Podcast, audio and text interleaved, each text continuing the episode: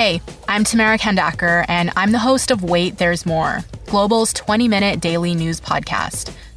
This week, we're dedicating all our episodes to the coronavirus pandemic.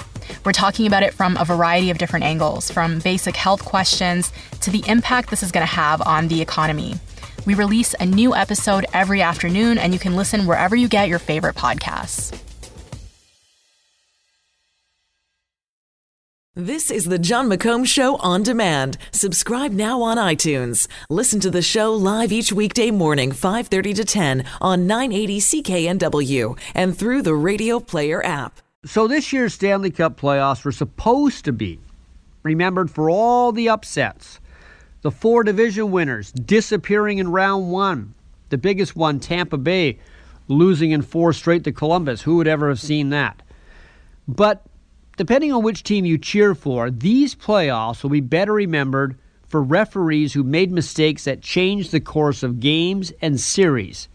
That five minute major, that shouldn't have been a penalty at all against Vegas in Game 7 against San Jose. The Sharks scored four power play goals and went on to win. No penalty, and the Knights win that series. The Sharks got an overtime goal and a hand pass against the Blues.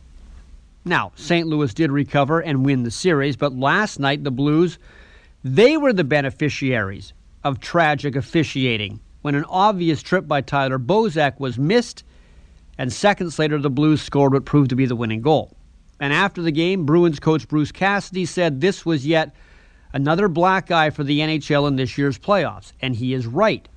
In fact, a few calls last night were missed, the Boston Bruins could have had a few more power plays. Maybe the game would have been different.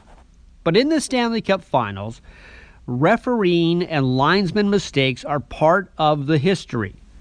The Bob Nystrom overtime goal that gave the Islanders the 1980 Stanley Cup against Pat Quinn and the Philadelphia Flyers looked to be offside.